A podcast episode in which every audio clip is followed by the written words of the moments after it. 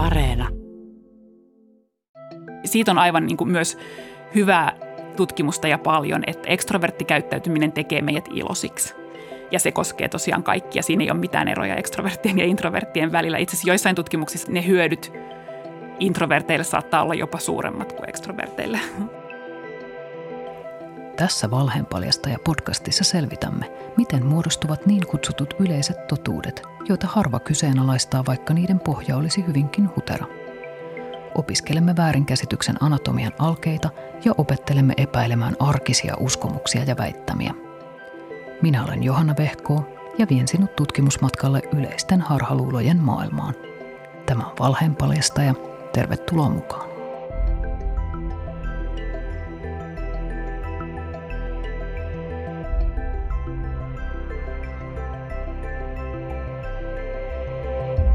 Oletko sinä vetäytyvä introvertti vai ulospäin suuntautunut ekstrovertti? Todennäköisesti et ole kumpaakaan, vaan jotain siltä väliltä. Mutta eipä ihme, jos olet omaksunut toisen näistä identiteetiksesi.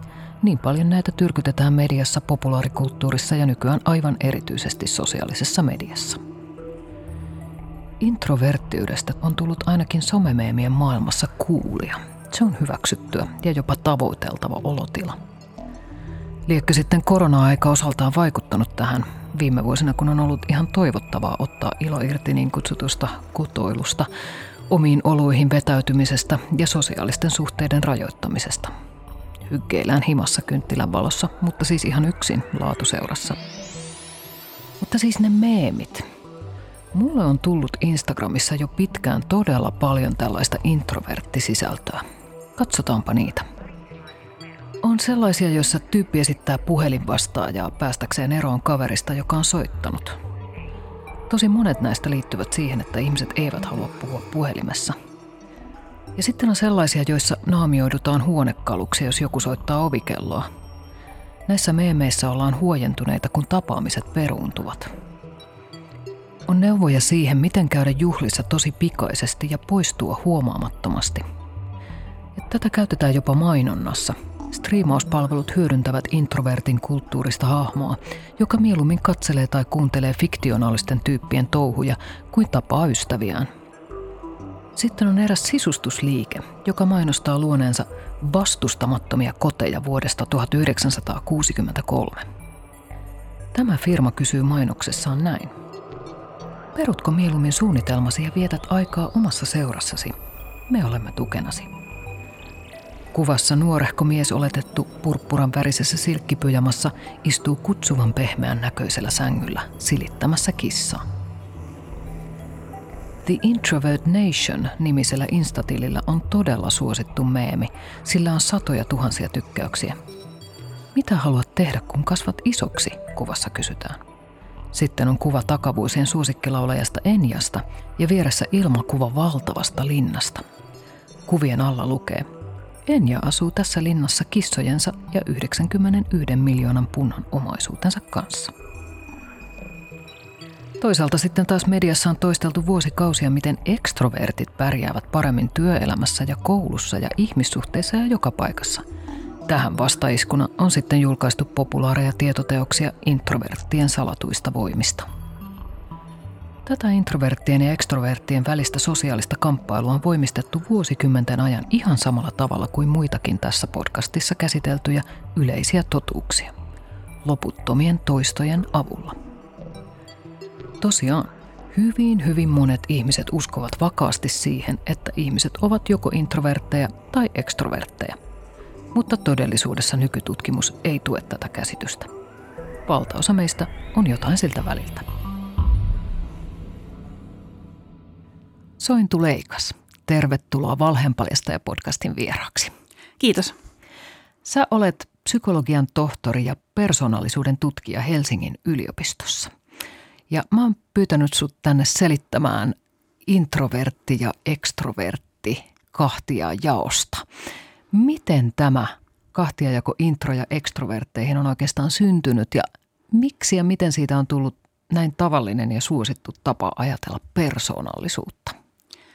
Joo, toi on erittäin hyvä kysymys. Mä oon huomannut myös, että ihmiset mielellään käyttää näitä käsitteitä kuvaamaan ja ehkä myös selittämään omaa käyttäytymistään ihan tälleen niin kuin populaarissa mielessä. Ja se on mielenkiintoista persoonallisuustutkijan näkökulmasta, koska itse asiassa tieteellisen persoonallisuuspsykologian valossahan ekstroversio, introversio on tällainen piirredimensio, jossa ihmiset sijoittuu johonkin kohtaan sitä dimensiota ja suurin osa tietenkin sijoittuu johonkin siihen keskivaiheille, että itse asiassa tämän perusteella näitä varsinaisia ekstrovertteja ja introvertteja olisi aika vähän ja, ja tämmöinen niin kuin luokittelu, ihmisten luokittelu näihin kahteen ryhmään ei, ei vastaa persoonallisuuspsykologian niin kuin tätä tieteellisesti perusteltua käsitystä ihmisistä.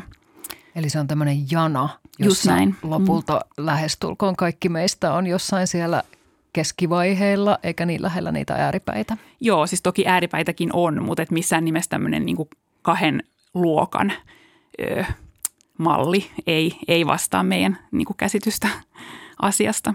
No, miten persoonallisuutta on tutkittu psykologiassa?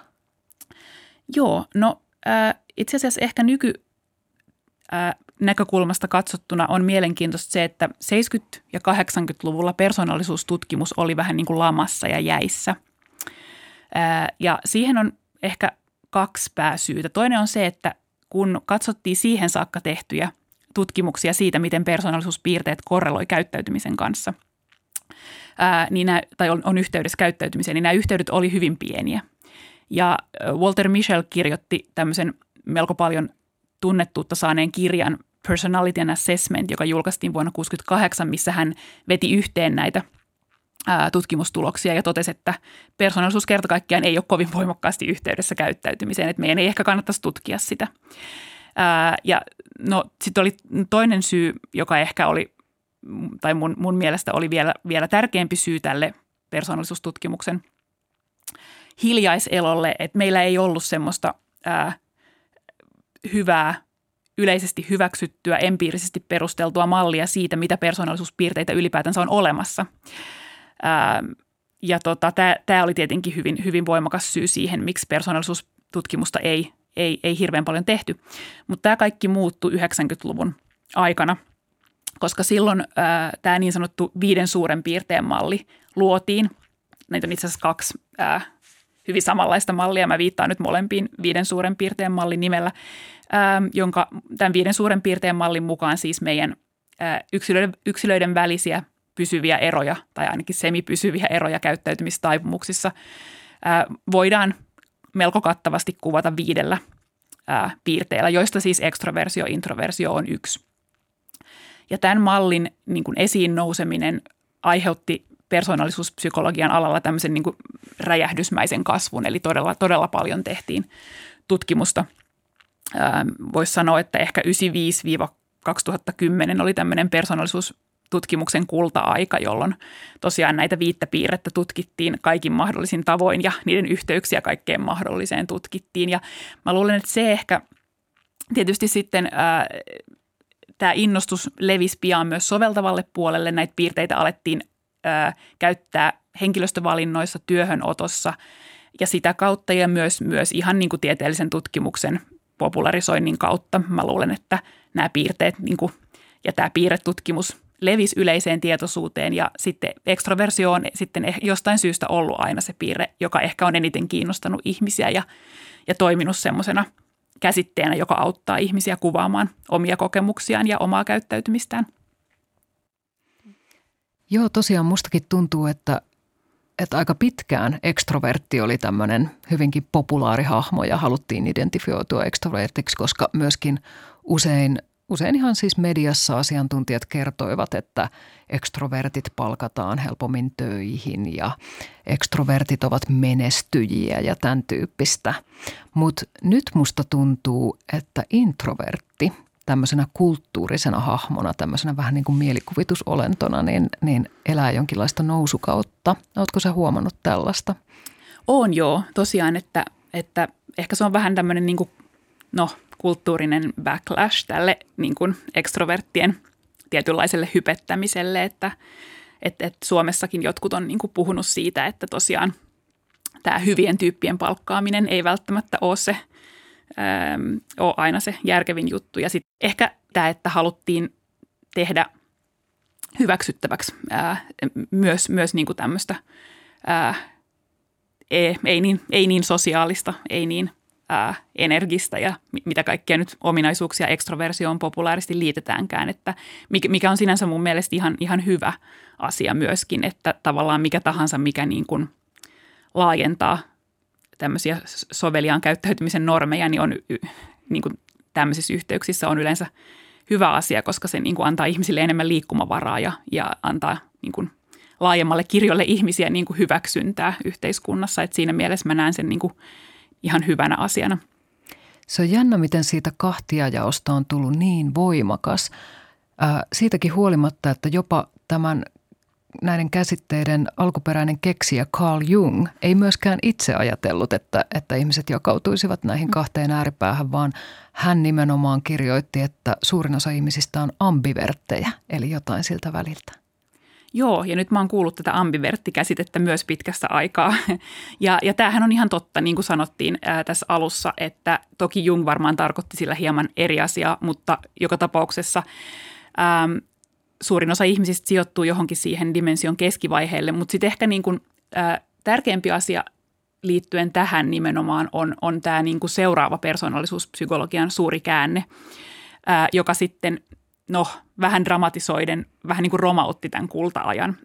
Ja se oli se, että ää, no vuosituhannen vaihteesta alkaen psykologiassa yleistyi tämmöiset niin sanotut kokemusotantamenetelmät – jotka on tämmöisiä menetelmiä, missä yksinkertaisesti tutkija lähettää osallistujille tai koehenkilöille monta tällaista pientä kyselyä päivässä vaikka kahden viikon ajan, joissa sitten kysytään tyypillisesti niin kuin asioista, mitä tämä ihminen tekee juuri sillä hetkellä tai tuntee juuri sillä hetkellä. Ja nämä on mahdollistanut hyvin, hyvin paljon joustavammat ja, ja monipuolisemmat analyysit ihmisistä.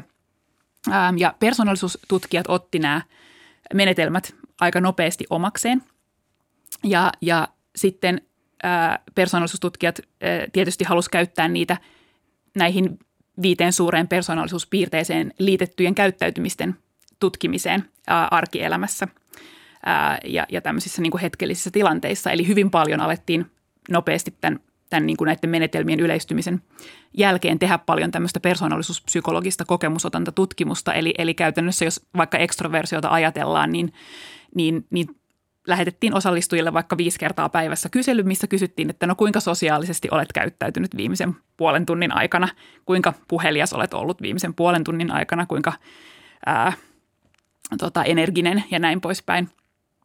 Usein siis ekstroversiohan on tässä viiden suuren piirteen mallissa aika laaja piirre, vaikka yleensä tälleen niin kuin sivuhuomautuksena, että vaikka yleensä keskitytään tähän sosiaalisuus, puheliaisuus, energisyysaspektiin, niin siihen kuuluu myös niin kuin dominoivuus – jämäkkyys ja positiivisten tunteiden kokeminen, mutta myöskin näissä tutkimuksissa usein niin tutkittiin nimenomaan sitä sosiaalisuusaspektia. Ja nyt kun näitä tutkimuksia alkoi tulla, ää, niin yksi toisensa jälkeen ne osoitti, että aivan valtavan paljon suurempi osa siitä vaihtelusta seurallisuudessa, sosiaalisuudessa, ekstroversiossa tapahtuu ihmisten sisällä kuin ihmisten välillä. Että ehkä semmoinen karkea arvio niistä kaikista, mitä mä oon nähnyt, on, että 70 prosenttia siitä seurallisuuden vaihtelusta tapahtuu ihmisten sisällä ää, tilanteesta toiseen ja 30 prosenttia tai alle tapahtuu ihmisten välillä.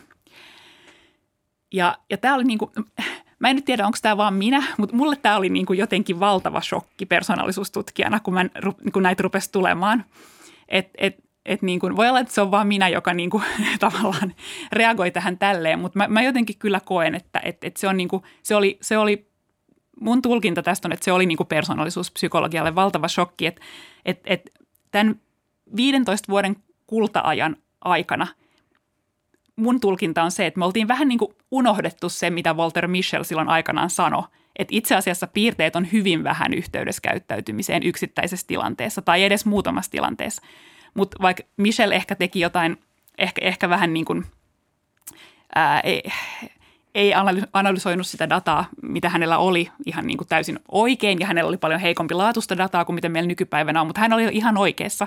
Ja kyllä me ollaan se koko ajan tiedetty tämän, tämän jopa tämän kulta-ajan aikana, jolloin, näitä piir, jolloin oli tämä piirteiden voittokulku, ja niitä, niitä, niitä, niitä niin kuin – niitä tutkittiin kaikissa mahdollisissa yhteyksissä ja löydettiin kaikkia mahdollisia yhteyksiä.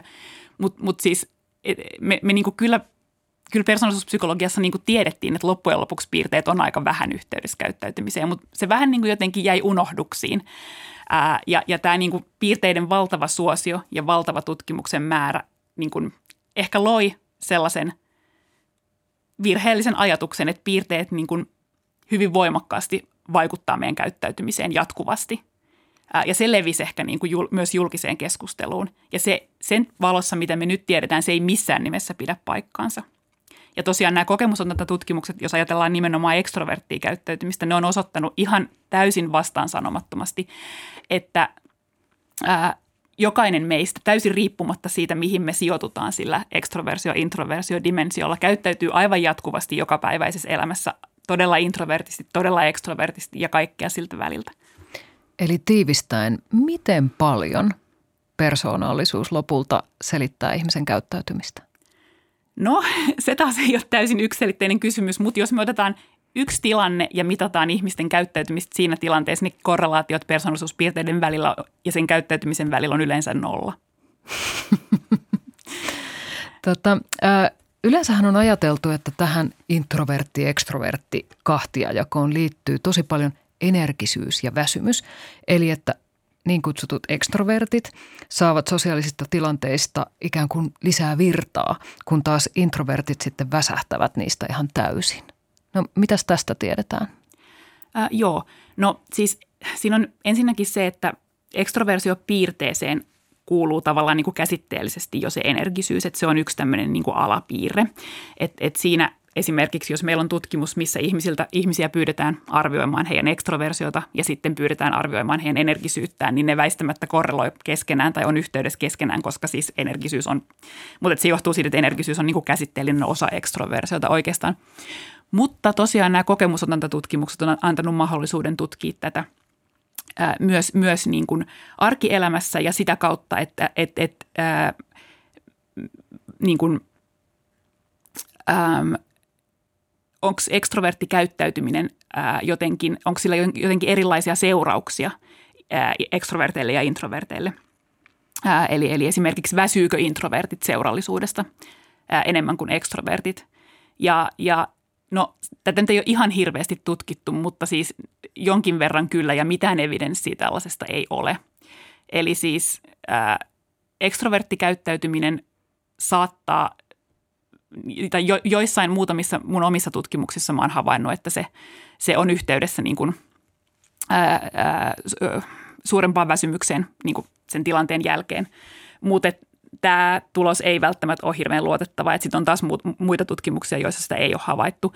Mutta se pointti tässä on se, että mitään yksilöiden välisiä eroja tässä yhteydessä ei ole. Eli siis ää, saattaa olla, että kaikki ihmiset väsyy seurallisesta käyttäytymisestä jonkun verran, mutta tässä väsymyksessä ei ole mitään eroja ekstroverttien ja introverttien välillä tämänhetkisen tiedon valossa.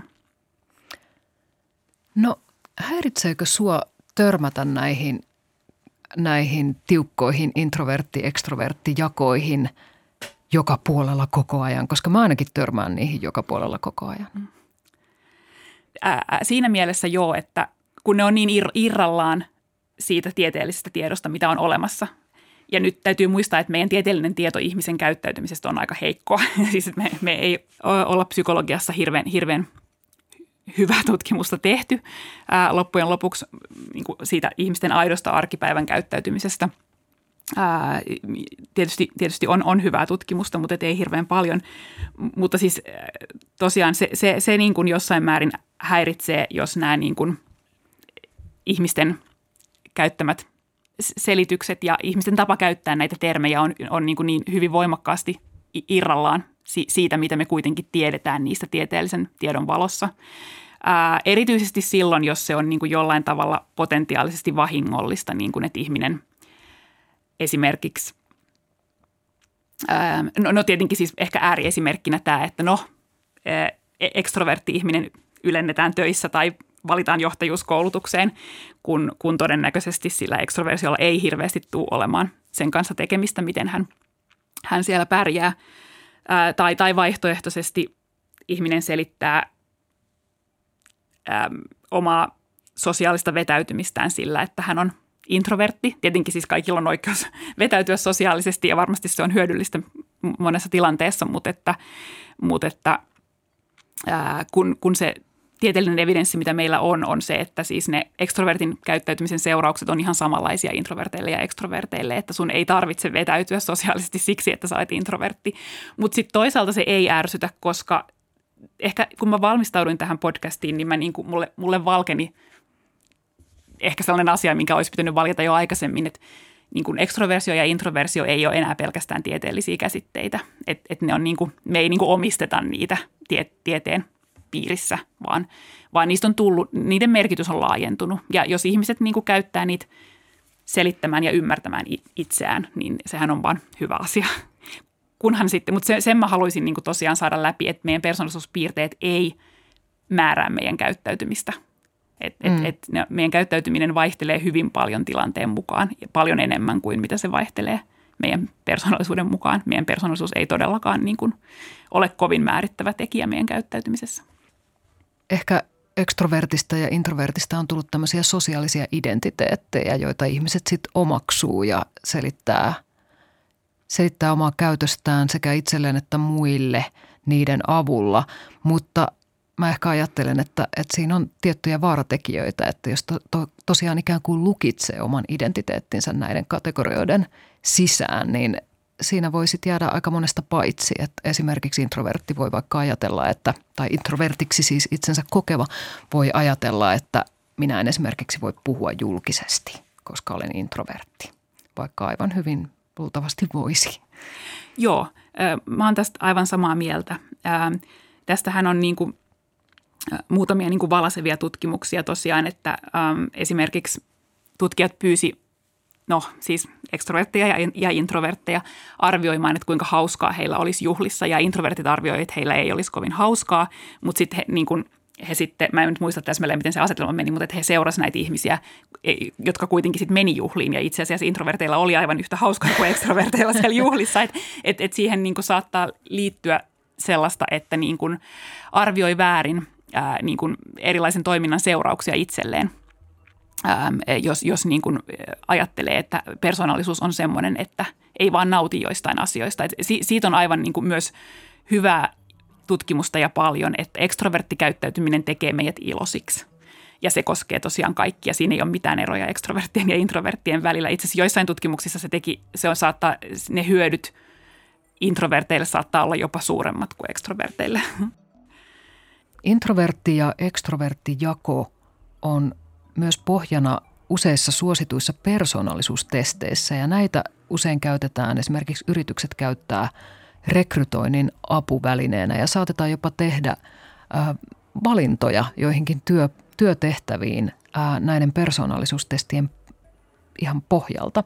Ja näistä tunnetuin on varmasti Myers-Briggsin testi ja näihinkin on varmasti monet ihmiset esimerkiksi sosiaalisessa mediassa törmänneet, koska on myös tällaisia ää, vähemmän laajoja ää, someversioita, testaa mm. oma persoonallisuustyyppisiä. Sitten sieltä saa tulokseksi tämmöisiä nelikirjaimisia kirjainyhdistelmiä, että joku on INFJ ja joku toinen on ENFJ ja tämän tyyppisiä. Ja täällä tosiaan pohjalla on tämä introvertti-ekstrovertti jako.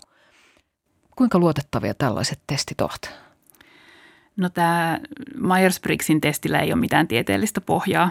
Ää, että se, se, se ei kerta kaikkiaan ole niin kuin empiirisesti ää, perusteltu tai tieteellinen testi ylipäätänsä. Et mä oon huomannut, että monet ihmiset niin kuin, mm, ö, on kiinnostuneita siitä, minkä kirjainyhdistelmän he saa, ja sehän on ihan ymmärrettävää. Ja jos he kokee, että se kuvaa heitä, niin eihän siinä ole mitään vikaa. Mutta et mä, mä en kyllä oikein voi tukea sitä, että sitä käytetään niin kuin työhönotossa ja sellaisissa asioissa, missä, missä siitä on ihmisille oikeasti niin kuin seurauksia, koska sillä ei tosiaan ole mitään tieteellistä pohjaa.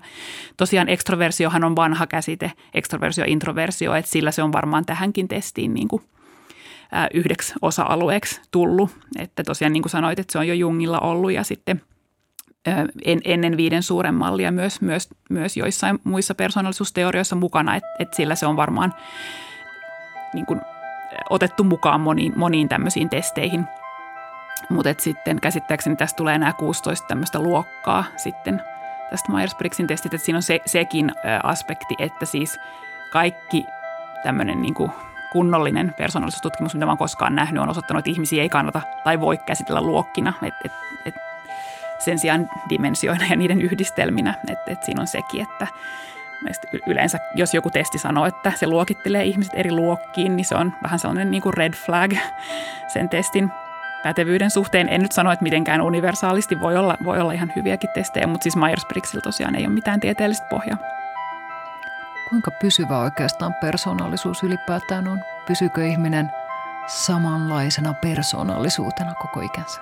No sehän itse asiassa onkin sitten äh, vähän niin kuin, tai siis yksi niistä jännittävimmistä tuloksista, mitä sitten saatiin tämän persoonallisuuden piirrepsykologian kulta-aikana. Eli, eli tosiaan kun ihmisiä, ihmisille annetaan tällainen hyvä viiden suuren mallin persoonallisuuskysely vaikka 20-vuotiaana, niin ja sitten uudestaan vaikka 30-vuotiaana ja sitten uudestaan vaikka 40-vuotiaana, niin nämä korreloi hyvin paljon keskenään. Eli, eli siis tietyssä mielessä pysyvyyttä on ää, aika, aika niin kuin paljonkin ainakin näissä itsearvioissa. Ja jonkun verran on myös pitkittäistutkimuksia, missä on pyydetty ihmisten läheisiä arvioimaan heitä yli vuosien.